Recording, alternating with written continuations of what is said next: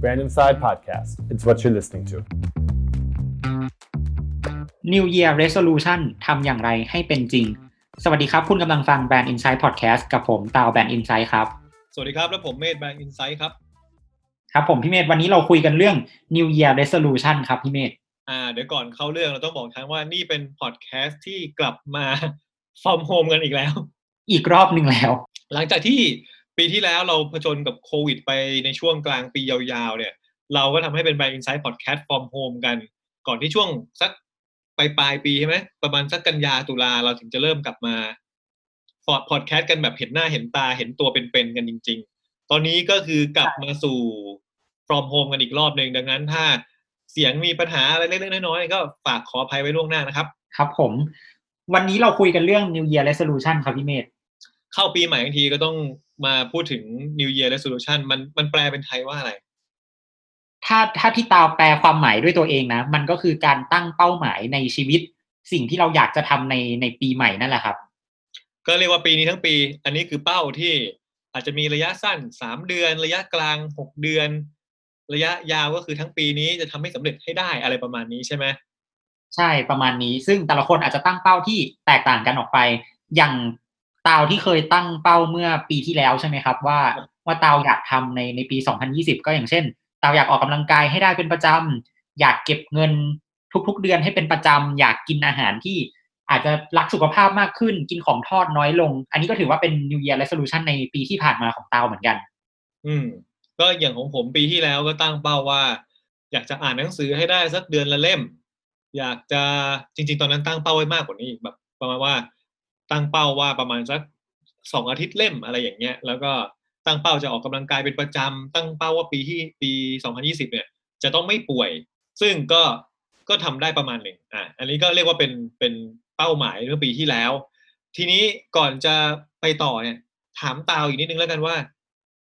ประเภทไหนหรืออะไรยังไงที่ถือว่าเป็น New Year Resolution ตาวมองว่าอะไรก็ได้มันก็เป็น New Year Resolution ได้หมดนะ แต่ว่าสำหรับตาวเองนะ ตาวมองว่ามันต้องเป็นเรื่องที่ อยู่ในปัจจัยการควบคุมของตัวเรา เกี่ยวข้องกับตัวเรา ใช่ถูกต้องเกี่ยวข้องกับตัวเราอย่างเช่นตาวอยากกินอาหารสุขภาพให้มากขึ้น อันเนี้ยคือตาวก็มีกำลังที่จะทำของตาวได้เองอะตาวสามารถหาหาซื้อวัตถุดิบมาทำอาหารสุขภาพได้เอง หรือจะซื้อสำเร็จรูปมามาทานได้ด้วยตัวเอง เหมือนตาวเป็นคนควบคุมว่า ถ้าตาวอยากทำให้สำเร็จตาวต้องตั้งใจทำแล้วมันก็จะสำสำเร็จได้จริง ซึ่งตัวเนี้ยตาวมองว่า เอ้ย มันเป็นสิ่งที่ทำได้จริงนะ อันเนี้ยก็อาจจะเป็น New Year Resolution ได้อืม หรือเมื่อกี้ที่อย่างที่เราคุยกันสองคนว่าเรามีเหมือนกันคือ เราอยากจะออกกำลังกายมากขึ้นอืมบางคนก็อาจจะแบบว่าออกกำลังกายเพื่อสุขภาพเฉยๆบางคนก็รู้สึกว่าอยากจะทำให้ตัวเองดูดีขึ้นใช่ไหมแบบดูมีกล้ามเนื้อมีอะไรอย่างเงี้ย ก็ถือว่าเป็น New Year Resolution เหมือนกัน เมื่อกี้อย่างตาอืมบอกเก็บเงินใช่ไหมบางคนก็จะเก็บเงินเพื่อรวย เก็บเงินเพื่อไปเที่ยว อะไรแบบนี้ก็ถือว่าเป็นใช่ไหมใช่ ซึ่งเอาจริงๆพี่เมธปีที่ผ่านมาตาวตั้งไว้ตอนต้นปีนะว่าตาวอะอยากเก็บเงินเพื่อไปเที่ยวญี่ปุ่นกับที่บ้านครับ แต่ปรากฏว่าแผนก็คือพังไม่เป็นท่า New Year Resolution รอบนี้ก็คือเอ่อตัดทิ้งข้อนี้ไปตั้งแต่แบบช่วงเดือนมีนาคมเลยอะแล้วก็ยังทำไม่ได้จนถึงปัจจุบัน มีแต่เงินแต่อดไปเที่ยวเอออะอย่างน้อย แต่ข้อดีคือ แม้ตั้งเป้าไว้อย่างหนึ่งแต่ผลที่ได้เป็นอีกอย่างหนึ่งคือ แต่ดีเหมือนกันนะ คือได้เงินใช่ไหมใช่ใช่ใช่มันก็กลายเป็นการเก็บเงินอีกรูปแบบหนึ่งถึงแม้ว่าเราจะยังไม่ได้ไปเที่ยวเนาะครับ แล้วแบบนี้อะไรที่เมื่อไม่ถือเป็น New Year Resolution บ้าง อย่างที่ตาวบอกอะตาวมองว่ามันจะเป็น New Year Resolution ได้ก็คือต้องเป็นเรื่องเกี่ยวกับตัวเรา แต่ถ้ามันเป็นเรื่องที่แบบอยู่นอกเหนือการควบคุมของเราอะตาวมองว่าเอ้ยมันไม่น่าใช่ New Year Resolution แล้วอย่างเช่นเราอยากเปลี่ยนนายกรัฐมนตรีอะแบบนี้ไม่ได้ใช่ไหมมันก็คงเป็นเรื่องยากเนาะเพราะว่ามันก็มีปัจจัยภายนอกหลายอย่าง เราคงไม่สามารถบอกว่า เอ้ย ไม่อยากได้แล้วนายกคนเนี้ยเปลี่ยนได้ไหมคงเป็นไปไม่ได้อะพี่เมธมันก็ต้องแบบอาศัยกลไกอะไรบางอย่างในการขับเคลื่อนสังคมกันต่อไปเนาะเรียกว่า บางอย่างมีมีโอกาสมีเหมือนว่ามีความเป็นไปได้ที่จะเปลี่ยน เช่น การเปลี่ยนนายก อันนี้เป็นแค่การยกตัวอย่างนะครับ มันมีความเป็นไปได้ แต่อยู่นอกเหนือการควบคุมของเรามากเกินไป ดังนั้นก็เลยไม่น่าจะเป็น New Year Resolution ได้ ใช่ แต่ถ้าอยากมีแฟนอะ ตั้งเป้าว่าปีนี้จะมีแฟนได้ไหมเฮ้ยเตาว่าได้นะทำทำเป็นเล่นมัน มันมีจริง ๆ นะ คนที่ตั้งเป้า New Year Resolution ว่าเอ้ยปีนี้อยากมีแฟนแล้วอะเหงามาหลายปีแล้วอะไรเงี้ย มันมีนะสำเร็จหรือไม่ก็ได้ใช่ไหมเออใช่ เพราะว่ามันก็เป็นปัจจัยส่วนหนึ่งอยู่ที่เราครึ่งหนึ่งแล้วว่าเราจะเข้าหาคนอื่นยังไงเพื่อทำให้ให้เรามีแฟนนั่นแหละอืมหรืออย่างถ้าเราตั้งเป้าว่าเราจะไปดวงจันทร์อย่างเงี้ยอันนี้คือเกี่ยวกับเราตัวเองเลยนะเราจะไปดวงจันทร์ไงเออได้ได้ไหมเฮ้ยมันไม่ใหญ่เกินตัวไปหน่อยเหรออ๋อเรียกว่าอาจจะมีความเป็นไปเป็นไปได้เนี่ย น้อยมากๆ หรืออาจจะเป็นไปไม่ได้เลยภายในปีนี้ เพราะเราชื่อว่าใช่ New Year Resolution คือต้องปีนี้นะ จริง ๆ แล้วอะ New Year Resolution อะ มันไม่ได้เพิ่งมีนะ จริง ๆ มันมีมานานแล้วด้วย แต่ว่าการการตั้งเป้าหมาย New Year Resolution ของคนสมัยก่อนใช่ไหมในยุคโบราณเลยย้อนกลับไป เอ่ออาณาจักรบาบิโลน พี่เมย์รู้จักอาณาจักรบาบิโลนไหมได้ยินมากกับคำว่าสวนลอยบาบิโลนเนี่ย คือแต่ว่านึกนึกไม่ออกว่าไอ้บาบิโลนนี่มันคือเมื่อไหร่ยังไงอะนะแต่ว่าเอาไว้ว่าคงเก่ามาก ใช่เก่ามากในสมัยก่อนอะเขาตั้ง New Year Resolution ด้วยการเหมือนกับเป็นการขอพรจากพระเจ้า แล้วก็แบบอธิษฐานให้พระเจ้าฟังว่าเฮ้ยปีนี้เราจะทำอะไรกลับคืนเป็นการตอบแทนให้กับพระเจ้าบ้าง อันนี้ก็คือเป็นการตั้งเป้าหมาย New Year Resolution ของคนสมัยแบบโหโบราณมากหลายพันปีที่แล้วแปลว่าเขาอาจจะไม่ได้เรียกว่า New Year Resolution แต่ว่าเป็นการคุยกับพระเจ้านี่คือไม่ใช่ไปขอพระเจ้านะ แต่เป็นการสัญญาพระเจ้าว่า ปีนี้ตัวเองจะทำอะไรบ้างแบบนั้นใช่ไหม ถูกต้องเป็นการสัญญากับพระเจ้า แต่ทีนี้ย้อนกลับมาในยุคปัจจุบันดีกว่า เออจริง ๆ แล้วอะการการมี New Year Resolution อะมันไม่ใช่เรื่องแปลกเลยครับพี่เมธเพราะว่าจากสถิติที่เขาเคยมีการศึกษามา ประมาณ 50%ของคนเอ่อจะตั้งเป้าหมาย New Year Resolution ในแต่ละปีนะ แปลว่ายังไงหมายถึงว่าครึ่งครึ่งๆเหรอ มีคนร้อยสิบคนเนี่ยห้าคนจะมีจะตั้งเป้า อีกห้าคนจะไม่ตั้งเป้าอย่างเงี้ยเหรอ ใช่ประมาณนั้นเหมือนกับแต่ละคนก็จะ 50%ที่ เอ้ยอย่างละครึ่งเลยอะระหว่างคนที่ตั้งกับไม่ตั้งว่าเอออยากจะตั้งเป้าหมายปีใหม่นะ ทีนี้ตั้งเป้ากับไม่ตั้งเป้า มันมีข้อดีข้อเสียยังไง ข้อดีข้อเสียเหรอตาวมองว่าตั้งเป้าดีนะ เพราะว่ามันจะเป็นการกำหนดเป้าหมายให้กับชีวิตตัวเองว่าปีนี้เราอยากจะเปลี่ยนแปลงอะไร เราอยากจะทำอะไรใหม่ ๆ ให้กับชีวิต หรือว่าเราอยากจะตัดนิสัยที่มันไม่ดีข้อไหนของเราออกไปทิ้งหรือเปล่า ถ้าถ้าเราไม่ได้ตั้งเป้าหมายเลยใช่ไหมมันอาจจะเป็นการใช้ชีวิตแบบ อยู่ไปวันๆเลื่อนลอย โดยที่ไม่ได้มีการกำหนดเป้าหมายในในระยะยาวเลยเผลอแป๊บเดียวก็หมดไปแล้วหนึ่งปี เราอาจจะยังไม่ได้ทำอะไรที่เป็นแบบเป็นประโยชน์กับตัวเราเลยก็ได้ดังนั้นขอย้ำนิดหนึ่งว่า New Year Resolution เนี่ยอย่างน้อยต้องเป็นอะไรที่เป็นการยกระดับตัวเองขึ้น เป็นทำให้ตัวเองดีขึ้น บางคนมาตั้ง New Year Resolution ว่า ปีนี้ฉันจะต้องขโมยของให้ได้อย่างน้อยสามบ้านอะไรอย่างเงี้ยอย่างนี้ไม่ใช่นะ เอ้ย แต่ว่าถ้าสมมติว่าเป็นเขาทำงานเป็นอาชีพโจรไง ก็ถือว่าเป็นการแบบตั้งเป้าหมายเพื่อพัฒนาอาชีพเขาเหมือนกันนะไอ้แบบนั้นน่าจะไม่ได้ป่าวะคือไม่แน่ใจเหมือนกันนะครับ แต่ว่าเอาเป็นว่าเรื่องนี้คุณไม่ควรจะมีผลกระทบในแง่ลบต่อคนอื่นแล้วกัน แต่บางคนอาจจะตั้งเป้าว่า ปีเนี้ยฉันจะต้องไปกินร้านแฮมเบอร์เกอร์ให้ได้หนึ่งร้อยล้านภายในหนึ่งปี เอาจริงๆมันมันก็อาจจะไม่ได้ดีต่อสุขภาพซะทีเดียวนักหรอก แต่ว่าอย่างน้อยเขาก็ไม่ได้ไปทำร้ายคนอื่นถูกปะใช่อะแล้วยังไงคือเมื่อกี้เราบอกว่าอย่างน้อยคนสิบคนเดินมาเนี่ย ครึ่งครึ่งๆมีคนครึ่งหนึ่งที่ตั้ง New Year Resolution ของตัวเอง อีกห้าอีกห้าคนอาจจะไม่ตั้ง แล้วทีนี้อยากเข้าเรื่องว่าแล้วไอ้ส่วนที่ตั้ง New Year Resolution อะเขาตั้งอะไรบ้างดีกว่าอ๋อมีการสำรวจมาว่าส่วนใหญ่แล้วเราชอบตั้งอะไรอย่างเงี้ยเหรอใช่เขาบอกว่า อันดับหนึ่งเลยนะครับสามสิบแปดเปอร์เซ็นเขาบอกว่าเขาอยากออกกำลังกายให้มากขึ้นในปีใหม่อ่าเนี่ยเพื่อสุขภาพที่ดีเพื่อรูปร่างที่ดี อยากจะลุกกู๊ดไงอยากจะดูดี อืมใช่ ซึ่งเอาจริง ๆ ซึ่งสำหรับตาวปีที่แล้วตาวก็ตั้งนะ ก็ถือว่าทำได้ในในระดับหนึ่งเหมือนกัน แต่อาจจะยังไม่ได้ดีมากไงก็ถือว่ามีเปอร์เซ็นต์ในการทำได้ที่ดี อาจจะยังไม่ถึงกับร้อยเปอร์เซ็นในข้อนี้ แต่ก็อย่างน้อยก็ทำเออ ใช่ แต่ปีนี้อาจจะยากหน่อยเพราะว่าลางร้ายมาก ปรากฏว่าฟิตเนสโดนปิดตั้งแต่วันแรกของปีใหม่เลย ก็มองในมุมดีมันอาจจะปิดแค่เดือนนี้เดือนเดียวก็ได้ เดี๋ยวอีกสิบเอ็ดเดือนข้างหน้ามันเปิดตลอดนี่เออใช่ แล้วทีนี้ลองลงมาเมื่อกี้สามสิบแปดเปอร์เซ็นอยากออกกำลังกายสามสิบสามเปอร์เซ็นบอกว่าอยากลดน้ำหนัก อันนี้อาจจะต่างกันนิดนึงเนาะคือออกกำลังกายเน้นเพื่อดูดี แต่ลดน้ำหนักเนี่ยอาจจะต้องแบบ มีปัจจัยมีวิธีที่หลากหลายกว่าอาจจะแบบ ควบคุมอาหารหรือว่าอะไรอะเข้าคอร์สลดน้ำหนักหรืออะไรก็แล้วแต่ใช่ไหมอืมแล้วทีนี้สามสิบสองเปอร์เซ็นบอกว่าอยากกินอาหารเพื่อสุขภาพให้มากขึ้นเออฮะ แล้วอีกสิบห้าเปอร์เซ็นบอกว่า อยากใส่ใจกับสุขภาพ นี่เราดูมาสามสามอันดับแรก ๆ ที่คนนิยมตั้งเนี่ย เป็นเรื่องเกี่ยวกับร่างกายตัวเองหมดเลยเนาะถูกต้องเกี่ยวกับร่างกายตัวเองหมดเลย อืม แล้วก็อันดับสุดท้ายครับ อันดับที่ห้าสิบห้าเปอร์เซ็นเท่ากัน ก็คือเขาอยากเรียนรู้ทักษะใหม่ ๆ หรือว่ากิจกรรมงานอดิเรกใหม่ ๆ ที่ยังไม่เคยทำเออเอาจริง ๆ พอห้าข้อเนี่ยสี่ข้อแรกนี่เป็นเรื่องของร่างกายก็เป็นส่วนใหญ่ คือ แสดงว่าเราใส่ใจสุขภาพมากขึ้น ใส่ใจตัวเองมากขึ้น ถึงตั้งเป้ากันแบบนี้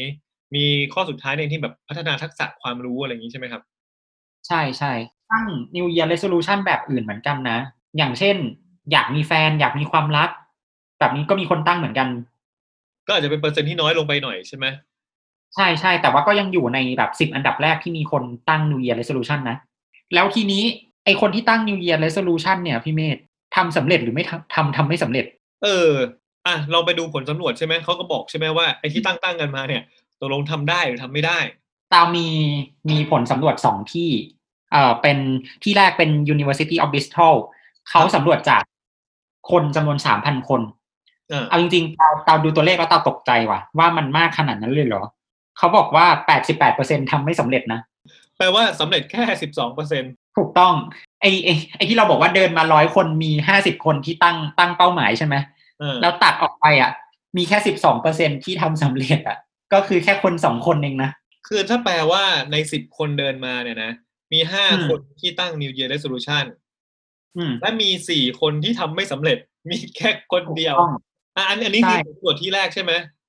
อ่าที่แรก แล้วทีนี้ที่สองเขาบอกว่าอันนี้จาก University of Scranton เขาบอกว่า 92เปอร์เซ็นต์ทำไม่สำเร็จมีเพียง8เปอร์เซ็นเท่านั้นที่ทำสำเร็จอันนี้มันแย่กว่าเดิมอีกวะเออ แต่สรุปก็คือส่วนใหญ่อะทำไม่สำเร็จประมาณเกือบ 90เปอร์เซ็นต์นะอ่าใช่แปดสิบแปดกับเก้าสิบสองก็ตีซะว่าอืมในสิบคนที่ตั้งตั้ง New Year Resolution มาเนี่ย มีประมาณเก้าคนที่ทำไม่สำเร็จ ใช่แล้วปรากฏว่า ไอคนที่ตั้ง New Year Resolution อะ52เปอร์เซ็นตอนแรกมองว่า เอ้ยทำสำเร็จแน่นอนนะ มีความมั่นใจครึ่งหนึ่งเออ52เปอร์เซ็นมองว่า เอ้ยทำสำเร็จแน่นอนไอ้ New Year Resolution ที่ตั้งไว้อะแต่ปรากฏว่า90เปอร์เซ็นสุดท้ายก็ทำไม่สำเร็จอยู่ดี เรื่องนี้เดี๋ยวชวนคุยกันนิดนึงนะครับ ผมมองว่าอย่างนี้หนึ่งคือเขาอาจจะตั้งเป้ายากเกินไป ใหญ่เกินไปหรือว่าสูงเกินไปทำให้อาจจะอาจจะทำไม่สำเร็จ แต่ว่า ในช่วงแรกมันมีแรงฮึดไงเหมือนกับตั้งเป้าวันแรก ๆ เนี่ย เดือนแรกสองเดือนแรกสามเดือนแรกจะทำได้ แต่ว่าสุดท้ายแล้ว ในระยะยาวในอีกเก้าเดือนที่เหลือเนี่ย มันมีปัจจัยภายนอกเข้ามาเปลี่ยนแปลงเข้ามามีผล หรือขี้เกียจอะไรเงี้ยสุดท้ายก็เลยทำไม่สำเร็จอะไรเงี้ยมันยาวไปปะเออเอาจริง ๆ ตามองว่าปัญหาสำคัญก็คือการตั้งอะไรที่มันยากเกินไป ไกลตัวเกินไป ไม่ก็แบบ โห เป้าหมายมันทั้งปีอะพี่เมธ มันยากนะที่เราจะแบบมีวินัยทำเรื่องพวกเนี้ยหนึ่งปีเต็มอะเอาเรื่องอย่างง่าย ๆ แค่ออกกำลังกายเงี้ยถ้าเราเป็นคนที่ไม่ได้เป็นพวกบ้าออกกำลังกายมาตั้งแต่แรก ไม่ได้เป็นพวกที่แบบมีมีแบบสิ่งที่เรียกว่าวินัยนะว่าทำเป็นประจำเงี้ยอยู่ๆเราไม่เคยออกมาก่อนเลยมาเราจะเริ่มลุกขึ้นมาออกแล้ว เริ่มต้นในการไปซื้อรองเท้ากีฬามาคู่หนึ่งแล้วก็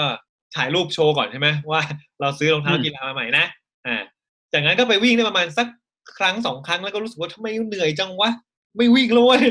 ก็กลายเป็นว่ายอมแพ้ไปโดยปริยาย ใช่ แต่ทีนี้ครับตาวก็มีวิธีมาแนะนำนะว่า เฮ้ย เราจะทำ New Year Resolution ให้สำเร็จได้ยังไง อ๋อ นี่เรากำลังจะเข้าเข้าเรื่องที่เราเริ่มตอนแรกใช่ไหมว่าชื่อใช่เรื่องใช่เข้าเรื่อง อืม ตามชื่อเรื่องของเราในตอนแรกเลยว่า เฮ้ย เราจะทำยังไงให้มันประสบความสำเร็จดี ซึ่ง Harvard Medical School อะครับ หรือว่าคณะแพทย์ของมหาลัย Harvard เนี่ยเขาก็แนะนำเจ็ดเคล็ดลับ ที่จะทำให้ New Year Resolution ประสบความสำเร็จ แล้วก็ทำได้จริงอ๋อสุดท้ายแล้ว แปลว่านี่มันไม่ใช่เรื่องเล่นๆนะ ถึงขนาดที่ว่า อ่าฮาวาดไม่ได้ข้อสคูลเขาถึงกับเขาเรียกว่าไงอะทำการศึกษาเหรอว่าว่ามันมีวิธีนะทำให้คุณตั้งเป้าแล้วทำได้ทำได้จริงใช่ไหมใช่เหมือนกับเป็นเป็นการตีพิมพ์แบบบทความลงบนเว็บไซต์เขาเลยอะว่าเฮ้ยคุณอยากทำให้สำเร็จไหมเราต้องทำยังไงบ้าง เอางี้ก่อนจะไปเรื่องอย่างเป็นทางการของฮาวาดผมมีสองวิธีอืมครับให้คุณทำได้ อ่าทำไง ข้อหนึ่งคือไม่ต้องตั้ง ไม่ไม่ต้องมีอะไม่ต้องมีนิวเยียถ้าไม่มีปั๊บคุณก็ไม่ต้องห่วงว่าคุณจะทำสำเร็จหรือไม่สำเร็จ หรือข้อสองอืมคือตั้งไว้ต่ำๆเลย ตั้งไว้ง่าย ๆ แบบข้อเดียวพอเอาง่าย ๆ เลยอย่างเช่น ตั้งใจว่าปีนี้จะนอนให้ได้ก่อนเที่ยงคืน จริงเหรอนอนก่อนเที่ยงคืน บางคนเป็นเรื่องยากมากเลยนะ นอนก่อนเที่ยงคืนอะอ่าแต่มันก็ต้องตั้งเป้าแล้วทำให้ได้อะไรอย่างนี้ คืออมตั้งจำนวนข้อน้อยๆ และตั้งง่าย ๆ ไว้ก่อน อย่า อย่าดูตัวเองสูงเกินไป ให้ดูตัวเองแบบ ให้ประเมินตัวเองว่าไม่ต้องสูงมากแล้วทำง่ายๆอะอันนี้เป็นวิธีของผมที่ฟังแล้วอาจจะฟังดูบ้านๆไปบ้านเรามาลองดูวิธีของอินเตอร์หน่อยของ Harvard Medical School เขาว่าไงบ้างครับ ข้อแรกเลยฮาวาดเขาบอกว่า ให้ฝันให้ไกลแล้วก็ตั้งเป้าหมายให้ใหญ่ไว้ก่อนเลย เอ้ยแค่ข้อแรกมานี่ก็สวนทางกับผมเมื่อกี้เลยนะเฮ้ยตอนแรกตอนตอนที่เตาอ่านอะเตางงนะเว้ยว่าเฮ้ยทำไมคุณถึงบอกว่าให้ตั้งเป้าหมายเป็นเรื่องใหญ่ ๆ เรื่องไกลตัววะถ้าสมมติว่าเราเราตั้งเป็นเรื่องใหญ่มากอะเราจะหมดกำลังใจในการทำหรือเปล่า แต่แต่ขอเตือนอย่างหนึ่งว่ากลับไปเหมือนที่เราคุยกันตอนเริ่มว่าตั้งเป้าใหญ่ไม่ใช่หมายความว่าตั้งเป้าที่เป็นไปไม่ได้นะอย่างเช่นอืมตั้งเป้าว่าปีนี้จะไปดวงจันทร์อย่างเงี้ย อันนี้มันคือเป้ามันใหญ่จนมันเป็นไปไม่ได้หรือเปล่าอ่าเอออาจจะเป็นไปไม่ได้ในในระยะเวลาสั้นอ่าๆแล้วแต่ทีนี้ฮาวาดเขาก็แนะนำนะว่าการตั้งเป้าหมายใหญ่ ๆ เป็นเรื่องไกลตัวออกไปอะ มันจะทำให้เราอะ เหมือนกับมีแรงบันดาลใจอะ สร้างแรงดึงดูดให้เราในการทำให้มันสำเร็จจริง ๆ เขาบอกว่าบางครั้งอะ สิ่งที่จะทำให้เราประสบความสำเร็จได้อะอาจจะไม่ใช่ตัวเราเพียงอย่างเดียวนะพี่เมธมันอาจจะหมายถึงคนรอบข้างด้วยนะที่จะเข้ามาช่วยเป็นเหมือน เหมือนกับเป็นปัจจัยที่สนับสนุนทำให้เกิดความสำเร็จอะครับ เราซึ่งไอการตั้งเป้าหมายให้ใหญ่อะมันจะทำให้เรามีมีความมุ่งมั่น มีความโฟกัสกับเป้าหมายของเรามากขึ้น แต่ทีนี้พอข้อแรกบอกว่าตั้งเป้าหมายให้ใหญ่ใช่ไหมมันดูมันดูเป็นเรื่องที่ยากเกิดขึ้นยากมากเลยว่าแบบเฮ้ยปีนี้จะออกกำลังกายทุกวัน ออกกำลังกายแบบหักโหมวันละสามสิบนาทีทุกวัน เราจะต้องมีกล้ามให้ได้ภายในปีนี้อะไรอย่างเงี้ยเออใช่เราต้องมีกล้ามแบบมีซิกแพคให้ได้ภายในปีนี้ มันดูเป็นเรื่องยากไกลตัวเกินไป ข้อสองเขาเลยบอกว่าต้องแบ่งเป้าหมายจากเป้าหมายใหญ่ ๆ ให้กลายเป็นเอ่อเป็นเหมือนภารกิจก้อนเล็ก ๆ ของเราที่เราต้องทำเฮ้ยถ้าเกิดตรงนี้แปลง่ายอารมณ์เหมือนกับมี mission ใหญ่ ๆ แล้วก็มีมีระยะเวลาในการทำแบบอย่างเช่นอาจจะเป็นแบบสี่สี่ mission ย่อยใช่ไหมว่าว่านำไปสู่เป้าหมายสุดท้ายคือ mission ใหญ่อะไรประมาณนั้นปะเออ ได้อยู่นะ สมมติว่าอันนี้สมมติเองนะ อย่างพี่เมย์บอกว่าพี่เมย์ตั้งเป้าอ่านหนังสือใช่ปะเอ่อ กี่เล่มเดือนละเล่ม หรืออะไรสักอย่างใช่ไหมใช่เดือนเดือนละเล่ม อ่า สมมติว่าเป็นเดือนละเล่ม เดือนละเล่มเราอาจจะรู้สึกว่า เอ้ยมันอาจจะยากเกินไปสำหรับเรา เพราะเราไม่ได้แบบเป็นคนชอบอ่านหนังสือขนาดนั้นใช่ไหมเขาบอกว่าให้แบ่งเป้าหมายออกมาเป็นเป็นสิ่งเล็ก ๆ เราก็อาจจะต้องลองแบ่งดูว่า โอเค จากเดือนละเล่ม เราแบ่งออกมาเป็นสัปดาห์ละหนึ่งบทอ๋อเออว่ะทำงี้เราก็รู้สึกแค่ว่าสัปสัปดาห์นี้เราอ่านแค่บทเดียวพออ่านจบบทหนึ่งปั๊บเรารู้สึกว่า เฮ้ยสำเร็จแล้ว แล้วเดี๋ยวเอออีกสี่บทที่เหลือมันค่อยไปเป็นอีกสี่สัปดาห์ที่เหลือ แล้วก็จะจบเดือนเราก็ได้เล่มหนึ่งแล้วใช่ไหมใช่ก็จะได้เล่มหนึ่งพอดี แล้วทีนี้เขาบอกว่าในแต่ละขั้นของความสำเร็จอะเราควรทำเช็คลิสต์ไปด้วยว่า เราติ๊กถูกให้มันหน่อยว่าเฮ้ยบทนี้เราอ่านแล้วเรียบร้อย เออ อันนี้ก็สำคัญบางคนตั้งเป้าไว้ลอยๆบางทีผ่านไปสองสามเดือนก็ลืมไปแล้วนะว่าตัวเองตั้งเป้าอะไรไว้ การทำ checklist ก็ช่วยก็ช่วยได้ เอออืมแล้วทีนี้การทำ checklist ครับ มันจะเป็นเหมือน การทำให้เห็นความก้าวหน้าของตัวเองด้วยนะ ซึ่งฮาวาดเขาเปรียบเทียบไอ้เรื่องการทำ checklist ตัวเนี้ย เหมือนกับ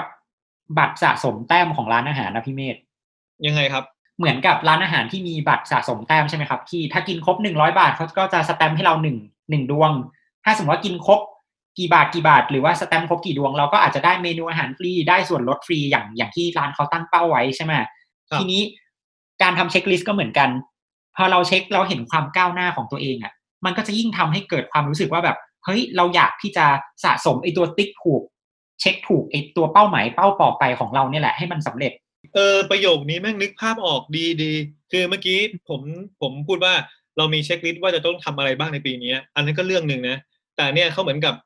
เป้าหมายใหญ่ แล้วซอยย่อย แล้วมีการติ๊กทุกทุกทุกทุกเป้าหมายย่อยว่าเราทำแล้วทำแล้วทำแล้ว มันเหมือนกำลังใจไงว่า เอ้ย มันออนโปรเซสนะเว้ยเราอยู่ระหว่างทางของการไปสู่เป้าหมายใหญ่ แล้วทีนี้พอข้อต่อไปข้อสามเขาบอกว่าการจะตั้ง New Year Resolution อะ ก่อนจะทำให้มันเป็นจริงได้ ต้องถามตัวเองก่อนว่าทำไมเราถึงอยากลุกขึ้นมาเปลี่ยนแปลงตัวเองทำไมถึงอยากทำเป้าหมายนี้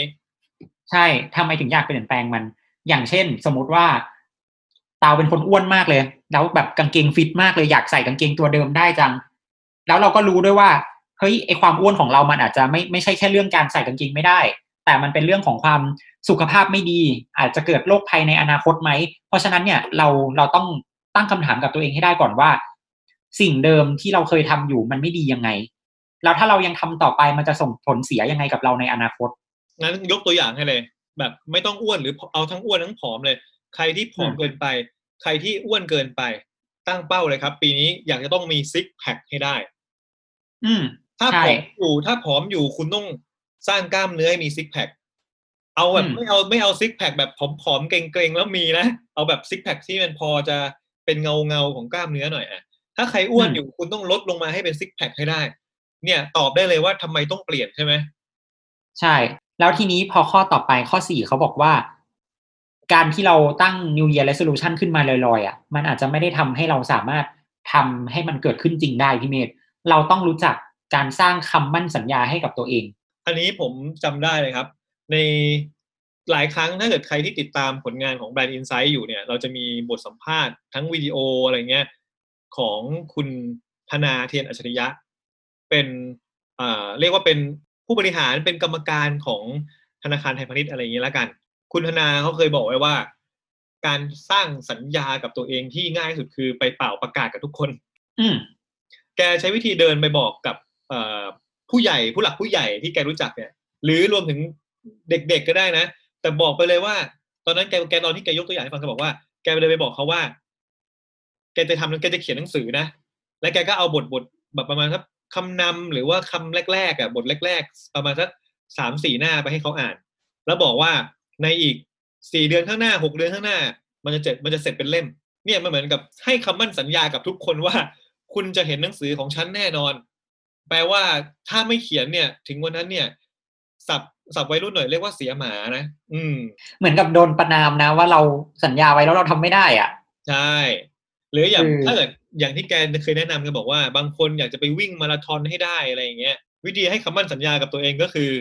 สมัครเลย สมัครเสร็จแล้วก็ชวนเพื่อนๆไปสมัครด้วย บอกว่าไปวิ่งกันเถอะ เราเป็นคนชวนเอง เราเป็นคนชวนเพื่อนไป เกิดมีเพื่อนไปสองสามคนก็พอ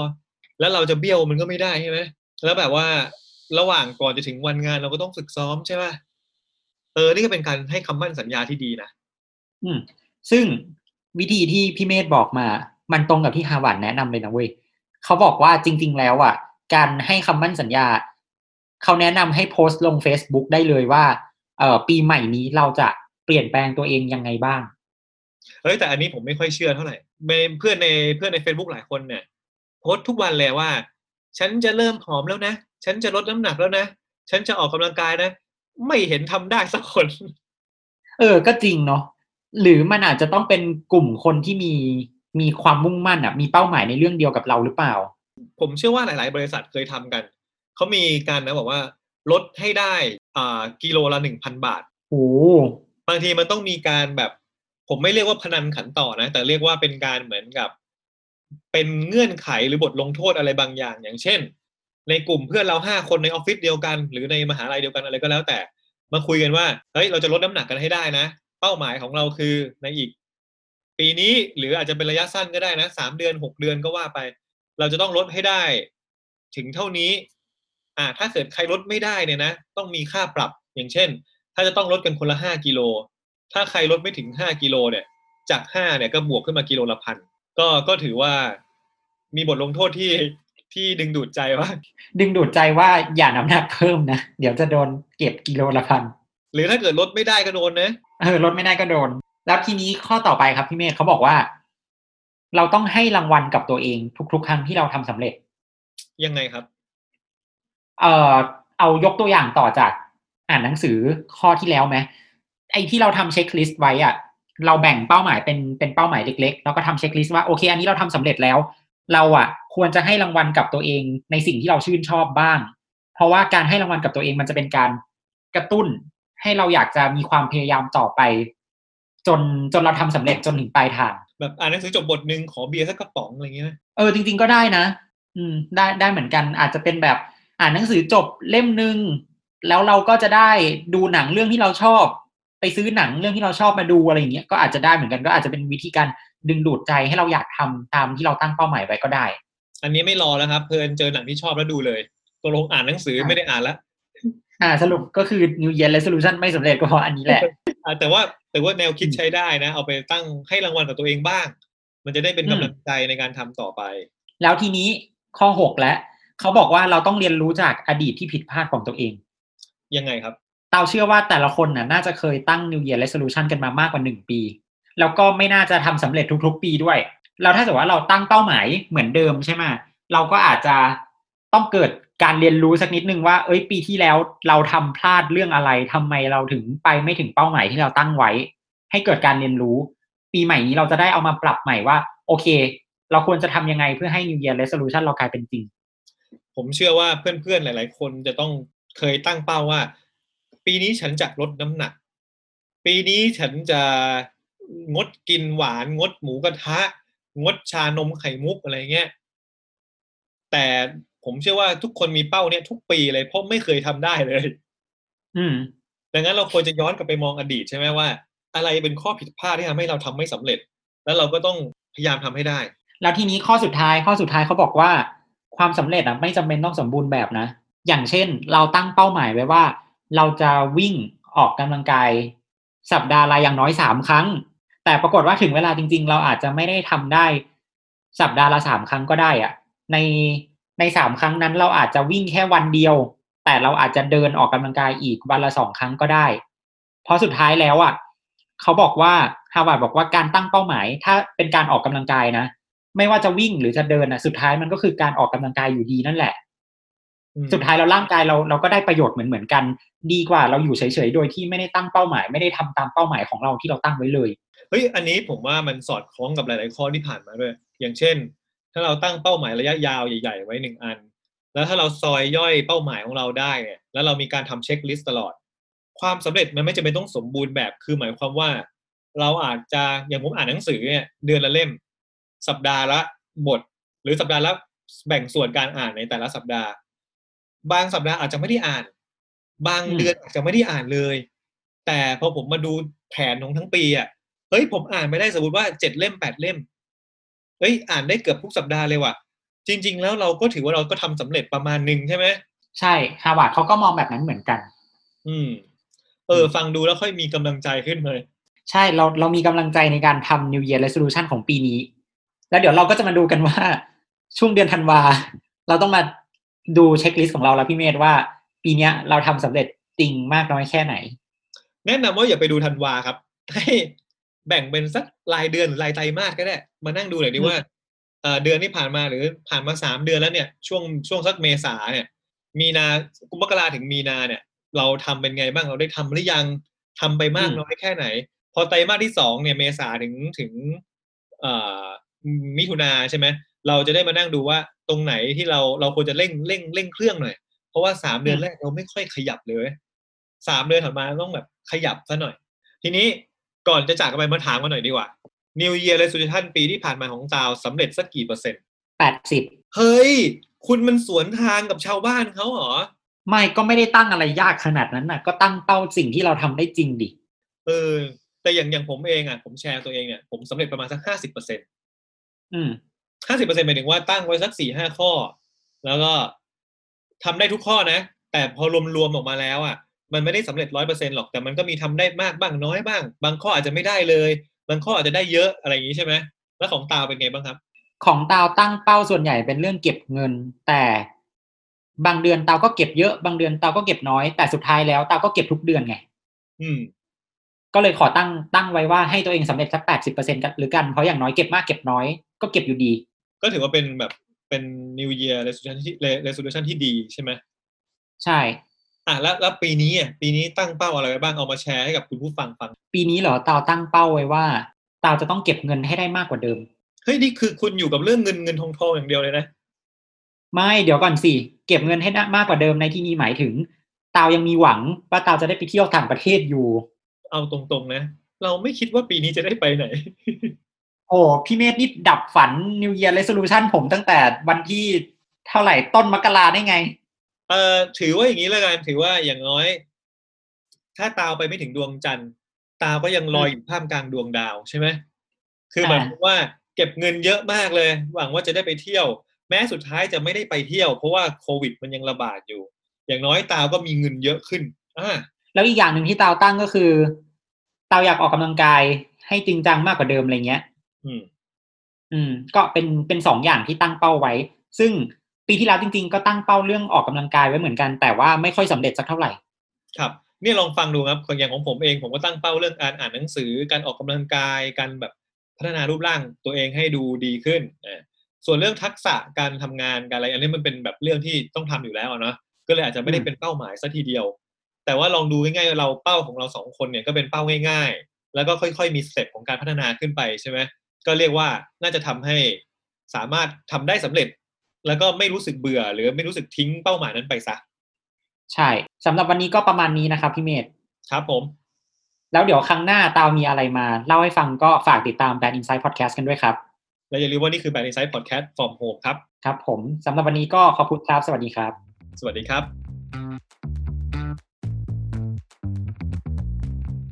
Brand Inside Podcast. It's what you're listening to.